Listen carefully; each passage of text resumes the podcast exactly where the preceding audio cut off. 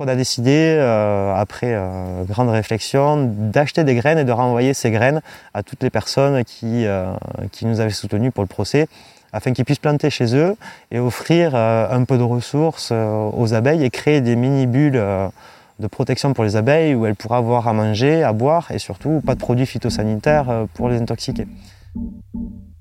Bonjour à toutes et à tous, bienvenue dans Émergence, le podcast qui présente les acteurs d'un monde plus durable. À travers ces interviews, nous espérons que vous découvrirez des parcours inspirants et des actions à entreprendre à votre échelle. La chose euh, dont on est la plus fière en fait, c'est de redonner le, goût de planter aux, gens. Puisqu'on se rend compte qu'aujourd'hui, euh, plus personne, enfin pas grand monde ne sait planter les choses. Pour ne manquer aucun épisode, abonnez-vous sur Apple Podcasts, Spotify, Imago TV ou toute autre application. Bonne écoute Bonjour Nicolas. Bonjour. Bienvenue dans Émergence. Pour commencer, est-ce que tu pourrais te présenter succinctement Alors, je m'appelle Nicolas Puech, j'ai 35 ans et je suis apiculteur en Occitanie. Tu es apiculteur et tu as eu un parcours assez atypique. Est-ce que tu pourrais revenir sur ton parcours alors exactement, en fait je suis euh, fils d'un père apiculteur, euh, donc je suis né dans les années 85. Euh, j'ai toujours grandi au milieu des abeilles et après par contre j'ai fait des études en tourisme et en hôtellerie qui m'ont amené à travailler dans d'autres villes, notamment à l'étranger. Et ça fait maintenant 4 ans que je suis rentré en France pour reprendre l'activité d'apiculture suite à la retraite de mon papa. Avec tes études dans le tourisme, tu ne te prédestinais pas à, devenir un apiculteur. Qu'est-ce qui t'a poussé à revenir dans ce domaine? Alors, euh, ce qui m'a poussé à revenir, c'est surtout euh, l'entreprise familiale, puisqu'aujourd'hui, on est quand même six personnes à travailler dedans. Et euh, à la retraite de mon papa, malheureusement, tout allait s'arrêter. Et je trouvais ça vraiment dommage d'avoir travaillé si dur depuis les années 80 pour monter cette exploitation apicole, pour ne pas la reprendre. Donc, pour moi, c'était tout à fait normal de rentrer à 35 ans, enfin à 30 ans exactement, pour reprendre l'activité apicole familiale tu venais du tourisme, euh, devenir apiculteur, ça ne se fait pas du jour au lendemain, même si ton papa t'a aidé pour euh, apprendre. Comment s'est fait la transition entre ces deux milieux? Alors déjà, il faut savoir qu'il y a toujours eu la passion de l'abeille et du miel euh, au sein de notre famille, puisque pour nous, on est vraiment né au milieu des abeilles. Ensuite, euh, c'est suite à la perte euh, de mon emploi que je suis rentré passer quelques jours de vacances en France. Et c'est là où mon papa m'a annoncé qu'il prenait la retraite et qu'il me laissait toute l'affaire et tout le patrimoine si je souhaitais reprendre, ou sinon on vendait tout et tout allait s'arrêter, ce que je trouvais vraiment dommage. La transmission avec ton papa s'est fait naturellement alors depuis tout petit, on accompagne euh, mon papa sur euh, ben, les soins apportés aux ruches, la production de miel, les transhumances, puisque bon, euh, je suis fils de parents divorcés, j'ai grandi qu'avec mon papa. donc du coup, on était obligé à 4-5 ans d'être dans le camion et faire les transhumances d'abeilles et la production de miel. Tous les étés, par exemple, on les passait aux extractions de miel avec mes cousines, mes cousins, ma sœur, et on était d'ailleurs rémunérés pour ça. ma première mobilette, je l'ai payée avec les extractions de miel. Tu savais déjà faire ce métier avant de reprendre l'affaire C'est ça, en fait, le métier est assez inné chez nous, puisque depuis petit, on y va dedans. Oui. Maintenant, parlons un peu plus du métier d'apiculteur. Est-ce que tu peux nous expliquer ce qu'est le métier d'apiculteur? Alors aujourd'hui, être apiculteur, euh, pour moi, je pense que c'est bien plus qu'un métier parce qu'on pense souvent que c'est uniquement la production de miel, mais il n'y a pas que ça puisqu'il y a aussi euh, l'élevage d'abeilles, il va y avoir tous les produits dérivés de la ruche, il va y avoir l'aspect commercialisation et aujourd'hui, il y a une nouvelle facette de notre métier qui est l'aspect environnemental, justement puisqu'on constate euh, quand même de gros soucis, que ce soit les changements climatiques ou d'autres facteurs. Donc aujourd'hui, l'apiculteur a vraiment un métier qui est quand même assez technique comparé à ce qu'il était. Donc aujourd'hui, c'est vraiment toutes ces facettes-là qui me plaisent dans ce métier, euh, que ce soit l'abeille, la commercialisation, la compréhension de notre environnement, euh, qui font que euh, je m'épanouis dans ce monde d'apiculteur. Tu viens de parler de l'importance de l'abeille dans notre écosystème. Est-ce que tu peux nous en dire plus? Alors l'importance première, ça va être pour l'aspect euh, production de nos fruits et légumes, puisque tout découle euh, de la pollinisation euh, des abeilles. mais au-delà de ça, aujourd'hui, on se rend compte que l'abeille est vraiment un symbole de la biodiversité fort, puisque c'est un des seuls animaux sauvages qui sont, qui sont travaillés par les apiculteurs. Aujourd'hui, euh, face à toutes les contraintes, quand il y a une contrainte, mettons sur des mortalités d'abeilles, ça traduit euh, vraiment un problème environnemental. Euh, donc aujourd'hui, c'est pour ça qu'on dit d'ailleurs que l'abeille est une sentinelle de l'environnement, puisqu'elle est justement le reflet de ce qui peut se passer dans la nature. Et d'année en année, malheureusement, on voit que les populations baissent, que notre métier devient de plus en plus compliqué. Et de toute façon, sur un regard historique, il faut se rappeler qu'au Moyen Âge, les colonies d'abeilles vivaient sauvagement sur notre territoire dans des forêts. Aujourd'hui, je suis intimement persuadé que sans apiculteurs, il n'y aurait plus d'abeilles en France. Tu viens de parler de pollinisation. Certaines personnes ne savent pas comment on fait des légumes et des fruits. Est-ce que tu peux nous expliquer euh, ce, processus?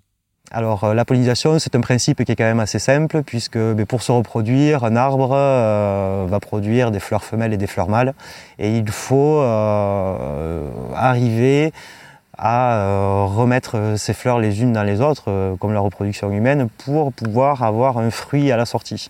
donc ça, l'abeille le fait naturellement, puisque en fait, en allant chercher du nectar pour produire du miel, elle va se charger ses pattes de pollen, et en allant visiter d'autres fleurs, elle va pouvoir polliniser cette fleur, qui donnera à la fin des fruits quelque temps après.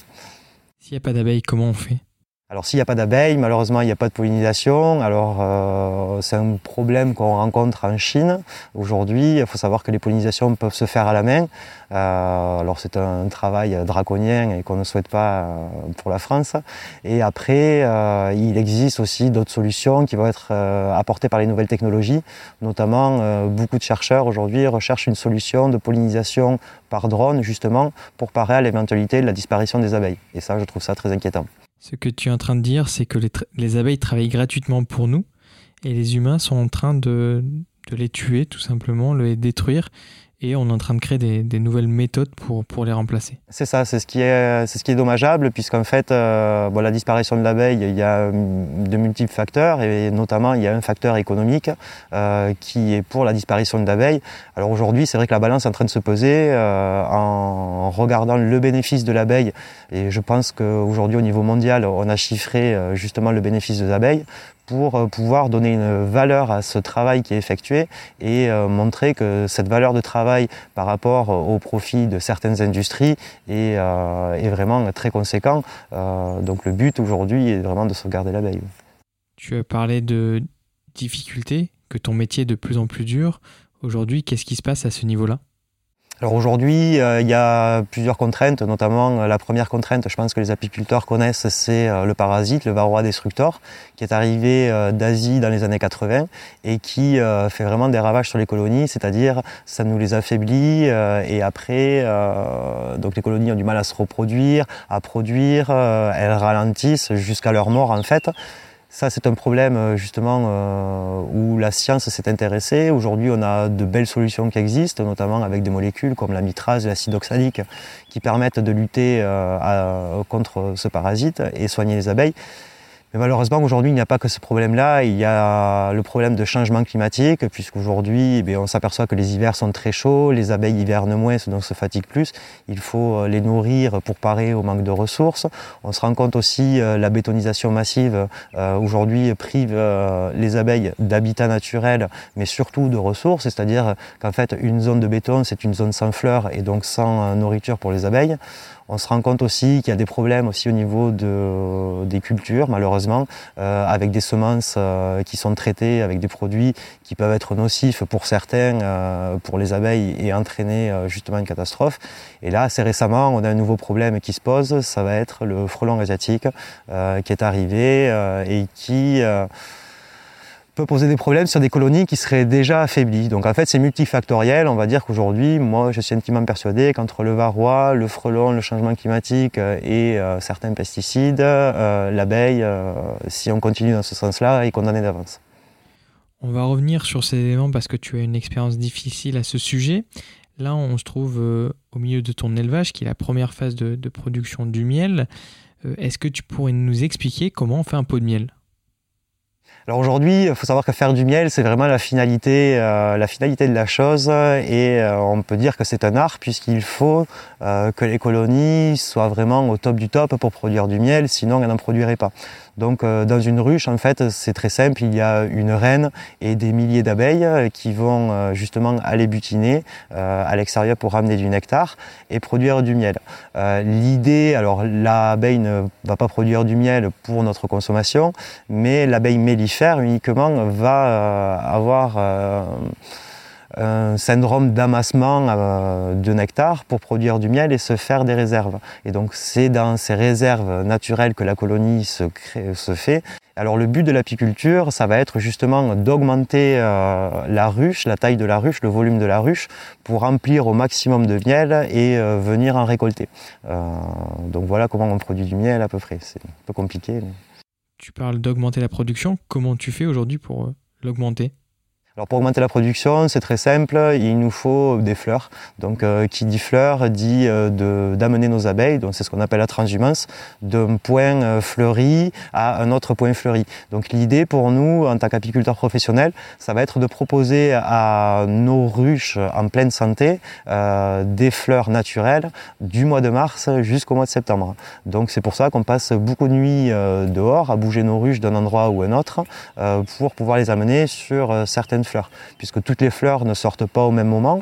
Donc, euh, ben, mettons sur euh, les printemps, euh, c'est vrai qu'on prend beaucoup de plaisir à travailler dans les Pyrénées-Orientales où on a la mielée de romarin, la mielée de thym, les mielées de garrigue qui sortent. Et mettons en ce moment, en plein été, on prend vraiment beaucoup plus de plaisir à partir sur de la montagne où on a tous les châtaigniers en fleurs, les tilleuls et, on peut faire vraiment du beau miel de montagne. Donc ça aussi, c'est une aptitude de l'apiculteur qui est de voir justement le potentiel d'une zone et s'adapter au calendrier des floraisons.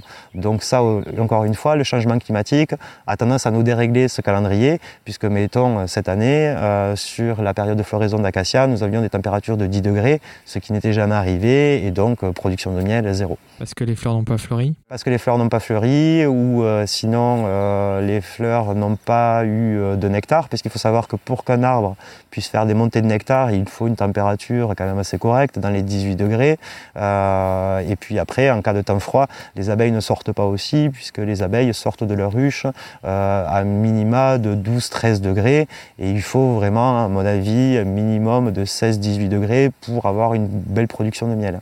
Donc euh, quand ces conditions ne sont pas réunies, que ce soit les fleurs, la température et euh, le climat, mettons quand il pleut, les abeilles ne travaillent pas, on ne peut pas faire de miel. Et aujourd'hui, c'est vrai que c'est quelque chose qu'on mesure de plus en plus. Tu es un témoin privilégié, depuis les années 80, tu, tu vois ces rendements. Euh, ton père a fait ce métier auparavant. Euh, qu'en est-il des, rendements aujourd'hui par rapport euh, à avant? En termes de rendement, les rendements, ils ont été divisés par 6, 7 ou 8. Hein. Ça, c'est une certitude, notamment sur les grandes cultures.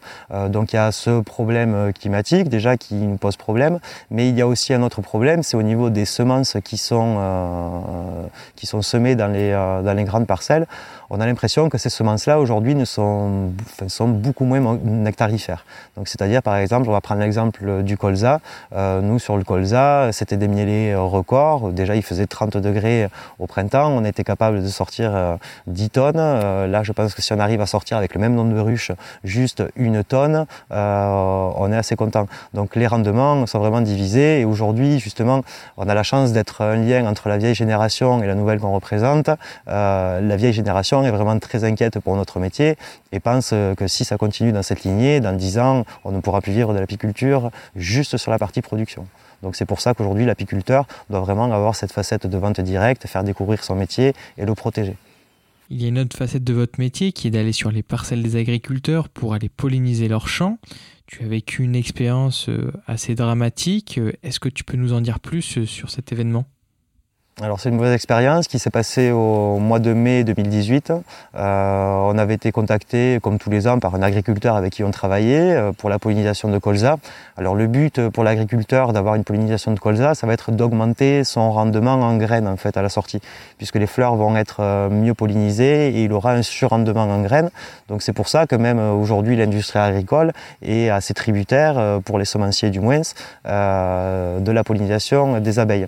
Donc on a mené au mois de mai met 24 ruches sur une pollinisation de colza, comme tous les ans où ça se passe à peu près bien. Et malheureusement, accidentellement, l'agriculteur a fait un épandage fongicide sur une parcelle de blé qui était située à 2 mètres des ruches. Et en 72 heures, l'ensemble, c'est-à-dire 100% de ce rucher, a été impacté et toutes les abeilles sont mortes. donc on était assez déçu euh, de voir ça et même l'agriculteur honnêtement a été très affecté puisqu'il s'agit d'un accident euh, donc on ne sait pas trop quoi penser. Est-ce que c'est une mauvaise manip? Est-ce que le produit est nocif? Est-ce que euh, même c'est une théorie qui est annoncée est-ce qu'on s'occupe mal de nos ruches? C'est vrai que ça nous fait beaucoup réfléchir. Fongicide, tout le monde ne, ne sait pas ce que c'est. Est-ce que tu pourrais nous expliquer ce qui est un épandage de fongicide alors un épandage, en fait, c'est quelque chose de très simple, c'est euh, appliquer un produit chimique sur une plante pour en tirer un bénéfice. Donc euh, les pesticides, c'est-à-dire la famille, la grande famille qu'on connaît, va avoir plusieurs sous-familles qui peuvent être, mettons, les insecticides, les herbicides et les fongicides. Euh, dans le cas de notre affaire, c'est un fongicide, c'est-à-dire un antifongique, qui va permettre, en fait, euh, suite à une application, d'éviter euh, au blé, en l'occurrence, d'avoir des moisissures et permettre à la plante de mieux se développer. Donc c'est un traitement qui est très très très utile et peut-être même obligatoire dans les grandes cultures, puisque sans ce type de traitement, aujourd'hui, les cultures pourriraient sur pied. Ce que tu expliques, c'est que l'agriculteur a, fait son épandage euh, pour que son blé aille bien, mais toi, de ton côté, tu as constaté que 24 euh, de tes ruches ont été euh, ravagées par, par cet épandage et ont causé la mort de, la majorité de, tes abeilles. C'est ça. Alors en fait, il faut savoir que quand on a des ruches en extérieur, on essaye de leur rendre visite au minimum une fois par semaine pour suivre les colonies. Et quand je les ai sur des cultures, j'essaye d'être un peu plus fréquent et d'y aller tous les trois jours pour voir si euh, tout se passe bien. Et un jour, en arrivant au rucher, donc c'est-à-dire sans être au courant euh, de l'épandage qui avait été fait, je constate que toutes mes ruches euh, sont dépeuplées à 70% à peu près. Donc je vais spontanément voir l'agriculteur en lui disant j'ai un souci, mes ruches sont dépeuplées, je vois des abeilles en train d'agoniser partout sur les chemins autour, qu'est-ce qui a pu se passer. Et lui, spontanément, m'a dit, écoute, hier soir, j'ai traité à 23 heures avec un produit homologué sur un épandage complètement optimum, euh, la parcelle à 2 mètres de tes ruches, euh, et malheureusement, euh, pour nous, on pense que c'est ça, puisque le lien de cause à effet est vraiment très rapide et très localisé en plus, puisqu'il y avait quelques ruches qui étaient situées à quelques kilomètres et qui n'ont pas du tout été impactées. Qu'est-ce que tu as fait après cet incident?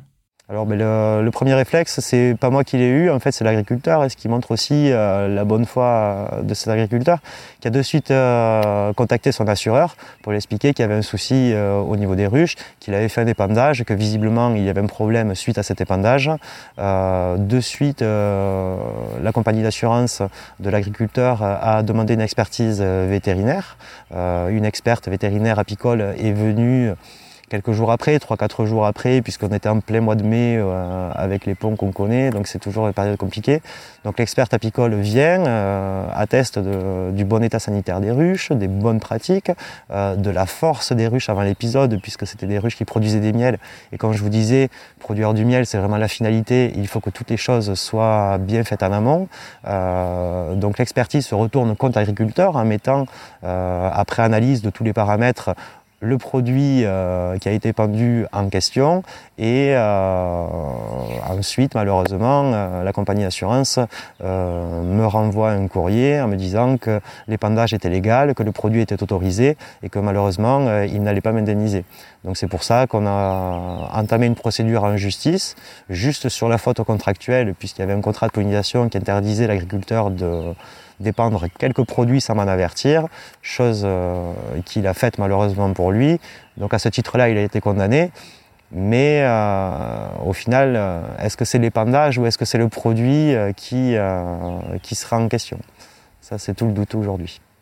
Pour soulever ce doute, vous avez entamé quoi comme procédure? Alors nous, on a fait en premier temps un procès à l'agriculteur et surtout son assureur pour euh, être indemnisé. Donc c'est un procès qui a, qui a, été gagné le 3 juin dernier, puisque le tribunal euh, de Foix a rendu une décision en ma faveur en disant que L'intoxication de mes abeilles avait été démontrée. Euh, ils avaient jusqu'au 3 juillet pour faire appel. Aujourd'hui, je pense qu'on est le 9. Euh, on a reçu une assignation justement du fabricant BASF qui nous dit que son produit n'est pas toxique et qu'il ne peut pas être à l'origine à l'origine du désastre. Alors nous on comprend pas trop puisque mes ruches sont vides.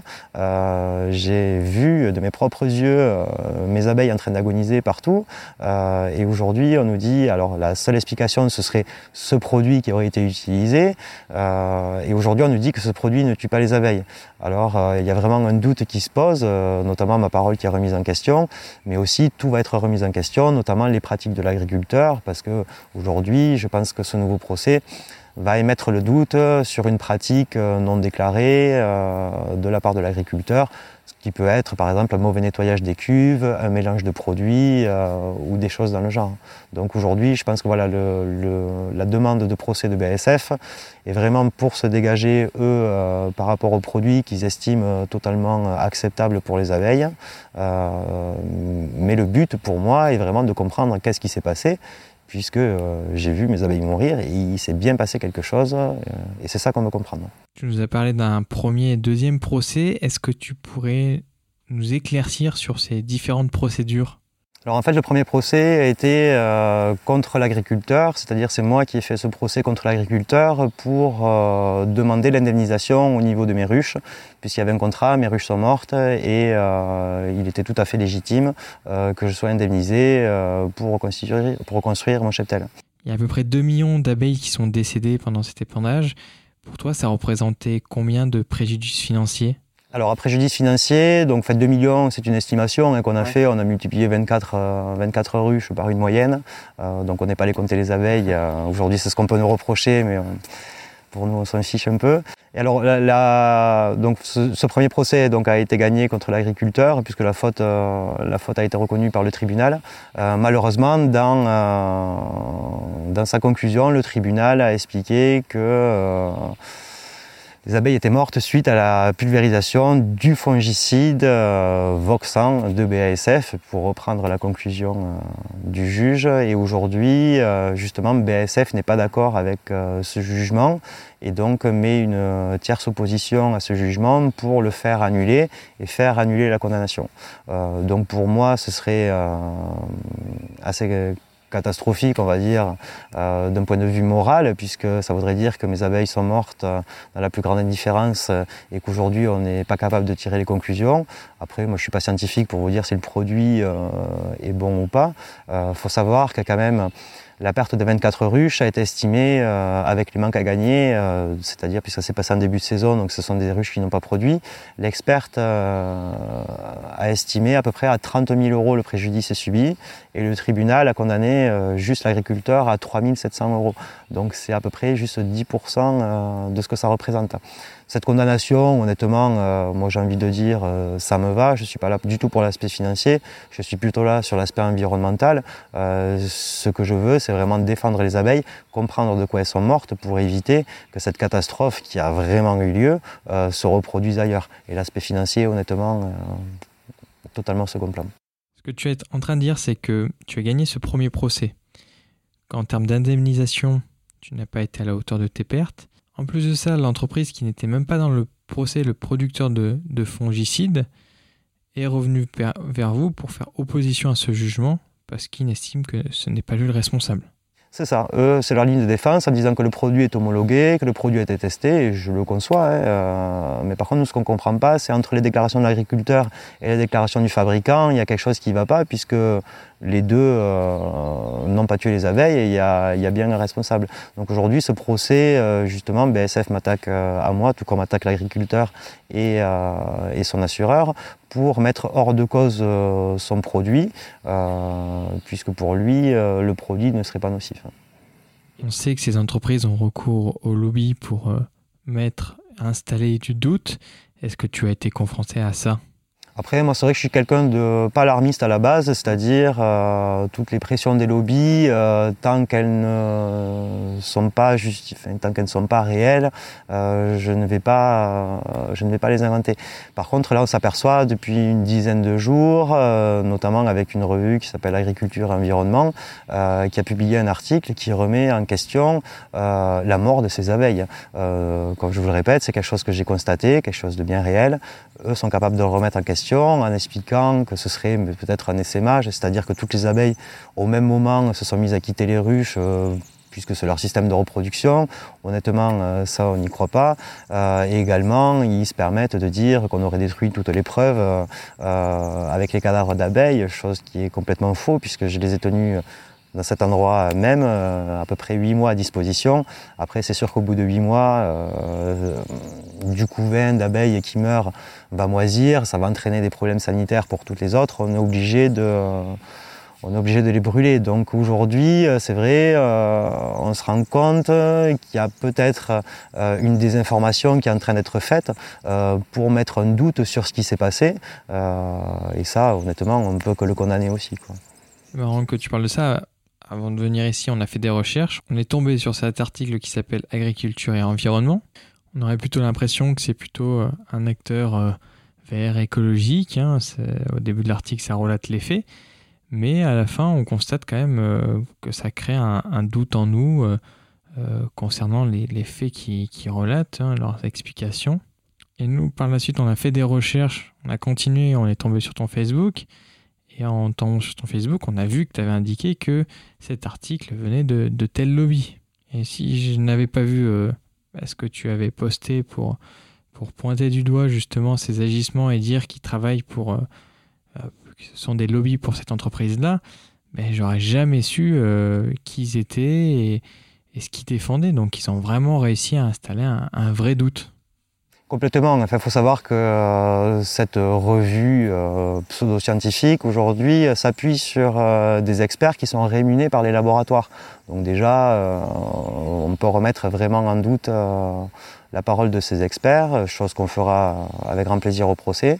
Euh, après, il faut savoir aussi, voilà, l'agriculture environnement est assez connue pour justement créer de la désinformation euh, sur euh, les acteurs écologiques qui veulent essayer de faire changer les choses. Je pense notamment à l'association Cocopelli, je vais penser à Nicolas Hulot, à WWF, aujourd'hui qui sont les cibles préférées euh, de ce genre de revue. donc aujourd'hui, d'un côté, on, on, va se sentir flatté d'être considéré comme ça, mais on se pose beaucoup de questions justement sur la désinformation au grand public qui peuvent être faits, parce que c'est vrai qu'en lisant euh, les choses et en se rendant sur le site internet, on ne se rend pas compte de la manipulation euh, qu'il y a derrière. Donc ça, je pense que c'est quelque chose aussi euh, qu'on va essayer de démontrer, et je pense que cet article qui est totalement diffamatoire, on ne le laissera pas passer, puisque si on reprend bien les termes de cet article, alors il s'en prend vraiment virulemment à l'agriculteur, en lui disant que toutes ces méthodes, euh, les dates qu'il a données, les produits utilisés, les doses utilisées euh, ne sont pas les bonnes, euh, par des théories farfelues. Il s'en prend à la personne en disant que toutes les abeilles seraient parties, que les abeilles étaient mal entretenues, qu'on a brûlé les ruches, alors qu'honnêtement, on n'a jamais vu personne de cette revue, ni de chez BASF, ni personne d'autre. Il n'y a eu qu'une expertise vétérinaire sur laquelle on peut se, baser. Et aujourd'hui, on se rend compte que ces articles sont complètement à l'opposé des expertises de terrain qui ont été faites en présence des ruches. Euh, donc aujourd'hui, j'ai un doute euh, pour penser que tout est fait pour créer un doute qui sera bénéficiable justement euh, aux parties adverses dans cette procédure qu'on engage aujourd'hui. Tu n'en es pas resté là, tu es un homme d'action. Qu'est-ce que tu as fait après ces, ces événements? Alors après, on va dire que c'est vraiment le hasard qui a fait les choses, puisque en rentrant chez moi le jour euh, de la disparition de mes abeilles, j'avais pris quelques photos et quelques vidéos. Honnêtement, j'étais vraiment euh, très déçu de voir ça. Alors, euh, très déçu d'un point de vue environnemental et très déçu aussi pour mes abeilles parce que bon, un apiculteur est, passionné par ses abeilles.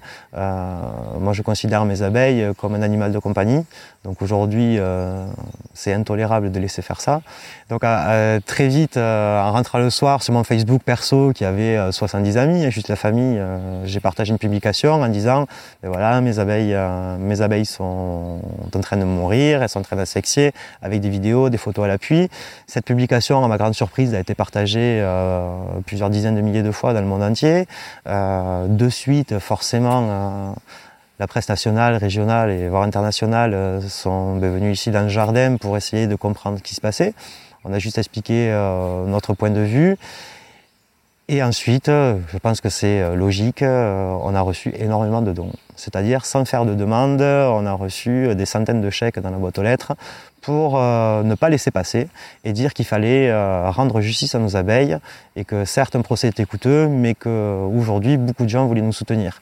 Alors euh, on ne parle pas d'association ni quoi que ce soit, hein, puisque moi je ne suis pas militant, je ne suis pas syndiqué, je ne suis rien du tout, tout ça. On parle de vraiment de monsieur et madame tout le monde qui ont envoyé des chèques, 20, 30, 50 euros pour participer au financement de ce procès. Face à cet afflux massif d'argent, on va pas se mentir, il y a à peu près 15 000 euros qui, euh, sont arrivés. Euh, il fallait trouver une solution pour encaisser euh, cet argent sans forcément mettre un porte-à-faux non plus. Et l'idée aussi était de dire, si j'attaque l'agriculteur en justice pour être dédommagé, je trouverais ça complètement injuste de prendre cet argent pour doubler mon nombre de ruches. Euh, donc on a de suite créé l'association Nature Miel euh, pour euh, à la base encaisser déjà cet argent et voir ce qu'on allait faire. une fois l'association créée, forcément c'est devenu un fonds de soutien qui permet de m'aider dans mes procédures en justice sur les frais d'avocat, d'expertise et d'huissier et de vétérinaire. Tous ces frais qui sont énormes quand même. Euh, mais pour moi, cette association, je ne la voulais pas uniquement à mon but personnel, parce qu'aujourd'hui, on ne fait pas une association à but non lucratif pour défendre ses propres intérêts. L'idée a été de, créer des campagnes justement d'information et de sensibilisation sur ces problèmes environnementaux et sur les problèmes de l'abeille. Donc on s'est euh, posé avec mon équipe, euh, très petite équipe, chez nous on n'est que trois, euh, avec Gaël Bassetti et Maëva Grimal à l'association on a réfléchi à une solution euh, déjà de remercier le grand public pour tous ces dons et, euh, de les rendre acteurs dans la défense de l'environnement sans passer par des systèmes de pétition, de manifestation, de marche, de, toutes ces choses-là euh, qui sont peut-être utiles, mais qui pour moi ne portent pas leurs fruits.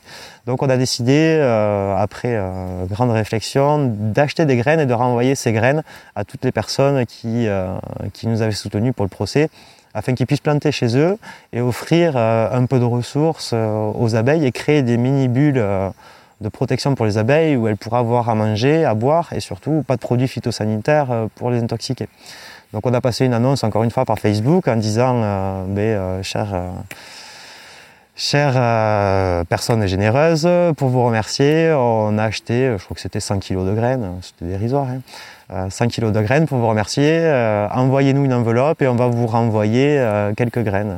on pensait en renvoyer honnêtement 200 enveloppes dans la région toulousaine et au final ce sont 70 000 enveloppes qui sont arrivées du monde entier.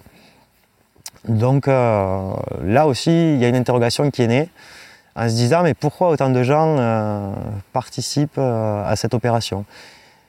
Et en discutant de fil en aiguille, et alors ça c'est pas c'est pas quelque chose de français puisqu'on a on a des donateurs et des gens qui nous suivent partout, aux États-Unis, en Amérique latine, euh, en Russie, euh, vraiment dans toute l'Europe. Et on se rend compte que la problématique qui nous a touchés, elle a touché vraiment tout le monde.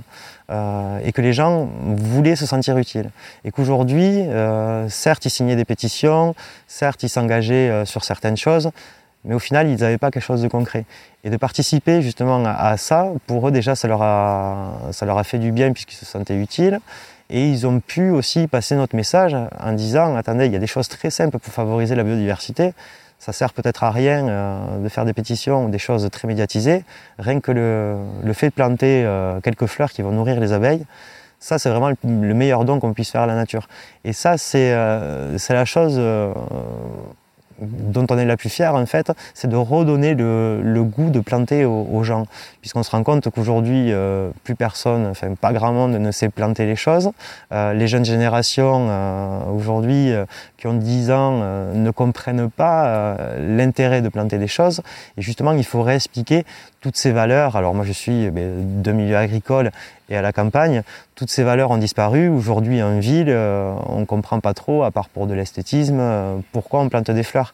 Mais voilà, il ne faut pas oublier, euh, il faut pas oublier d'où on vient, d'où la terre vient, euh, et que si toutes ces choses existent, c'est qu'il y a un écosystème qui est vraiment sur un fil aujourd'hui, qui est vraiment en danger, et qu'il faut le défendre. Donc ces petites actions qu'on a mises en place servent justement à remettre euh, de la motivation chez les gens et à refaire découvrir les choses, puisque, alors certes, on a donné la première année des graines, c'était des graines de trèfle, des mélanges de trèfle, mais euh, dès la première réunion avec l'association, on s'était mis un plan d'action sur 10 ans où chaque année, on va remettre euh, des plantes différentes à l'honneur.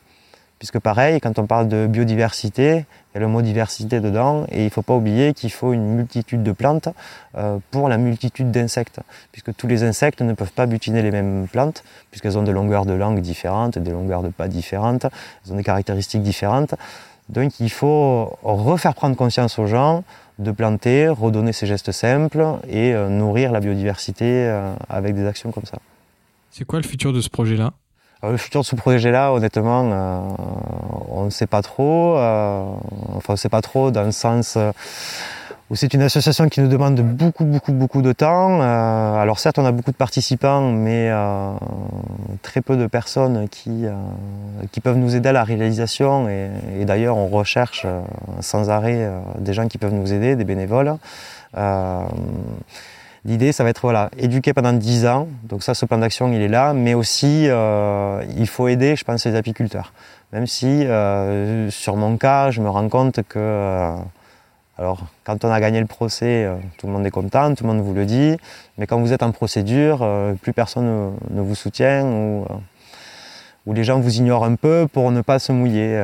donc, l'idée aussi de notre association, ça va être d'aider les apiculteurs, qu'ils soient professionnels, amateurs, n'importe qui, même l'apiculteur qui a une ruche, qui connaît ce type euh, d'intoxication, qui connaît un problème avec sa ruche, et pouvoir y apporter des solutions qui peuvent être déjà par l'expertise euh, qu'on a de nos abeilles, puisqu'on a quand même un savoir sur les abeilles, mais aussi qui pourra être par des moyens financiers pour financer euh, ce type d'expertise, éventuellement des procédures en justice, parce qu'il faut savoir que la moindre chose qu'on intente, c'est un minimum de 10 000 euros, et malheureusement, je pense que dans un métier euh, d'apiculture qui est déjà touché au niveau financier par les baisses de production, les mortalités, les apiculteurs n'ont pas forcément les moyens, ni l'énergie, ni non plus la connaissance technique d'une expertise euh, pour dénoncer les choses. Et ça, c'est vraiment euh, quelque chose qu'on aimerait donner à l'association, de pouvoir aider justement ces apiculteurs sans être un syndicat, c'est-à-dire être vraiment en retrait et pouvoir faire du concret.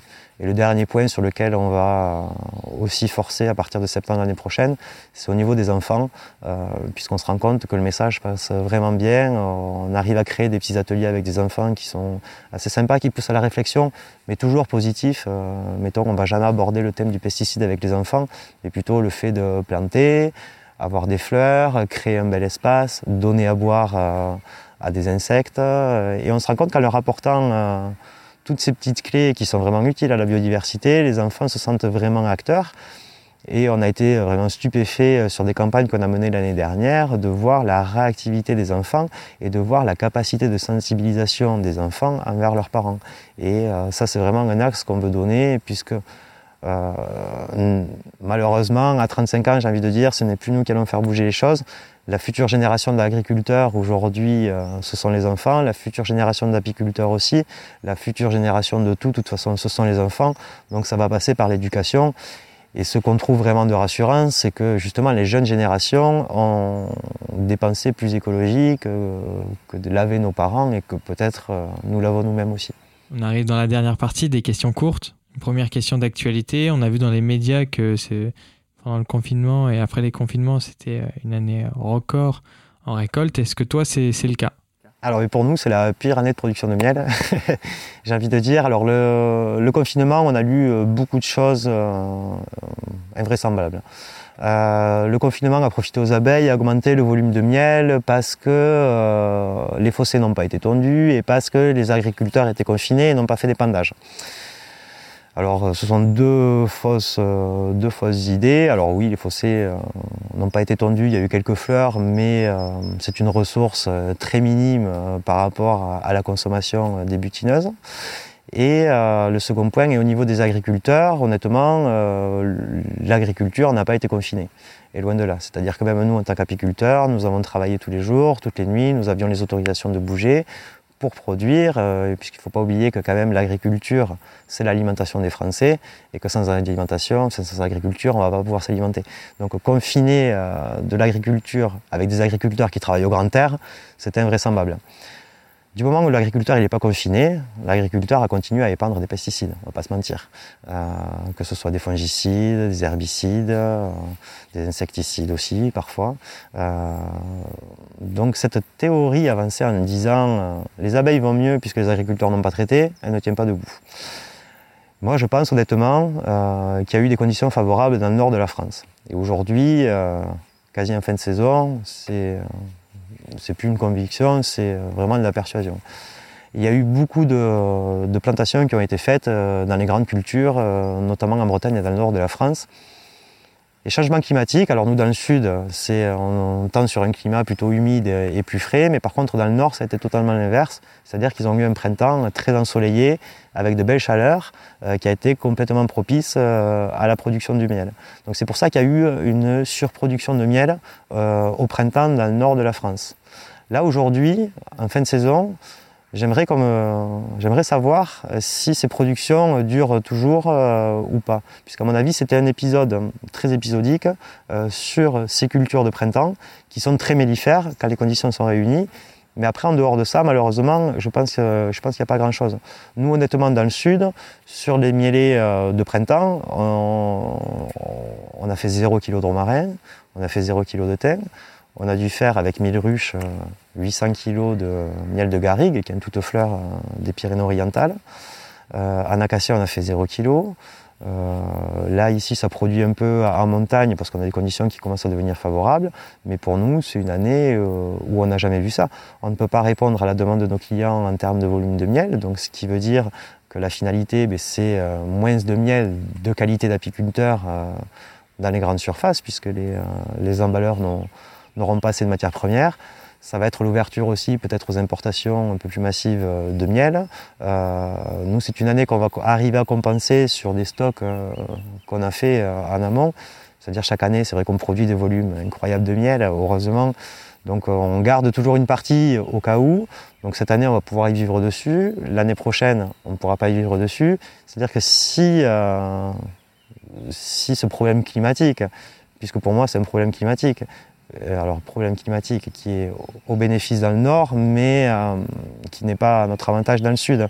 Si ce problème climatique persiste, euh, les apiculteurs du sud auront vraiment un problème, vraiment un problème à se poser, puisque heureusement on connaît énormément d'apiculteurs de par nos structures et on se rend compte que c'est vraiment c'est vraiment dans tout le sud que c'est comme ça. On a des mieleries qui sont capables d'absorber l'extraction de, 600 ruches dans une journée, euh, enfin, on peut le faire si on en a envie.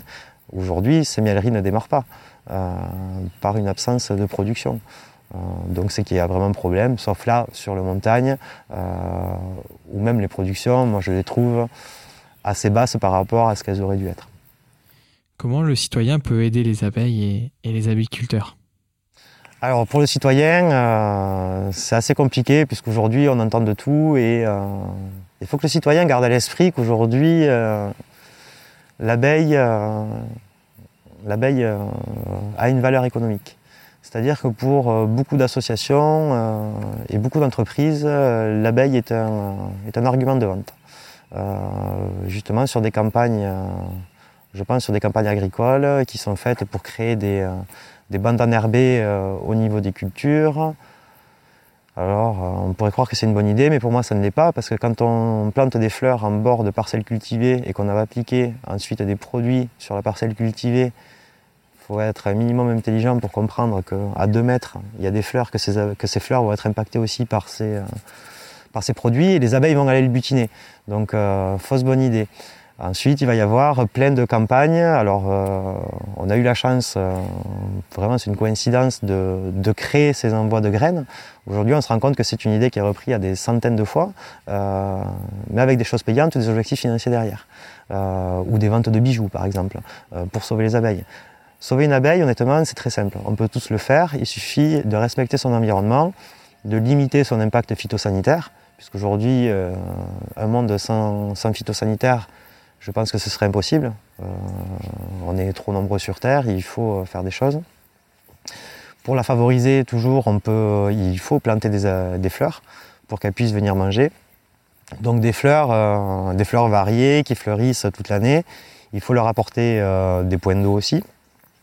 Et ça passe aussi par le soutien de la filière apicole, puisque les apiculteurs, vous l'aurez compris, enfin, du moins les apiculteurs qui ont une éthique, et heureusement en France, la majorité en, ont une.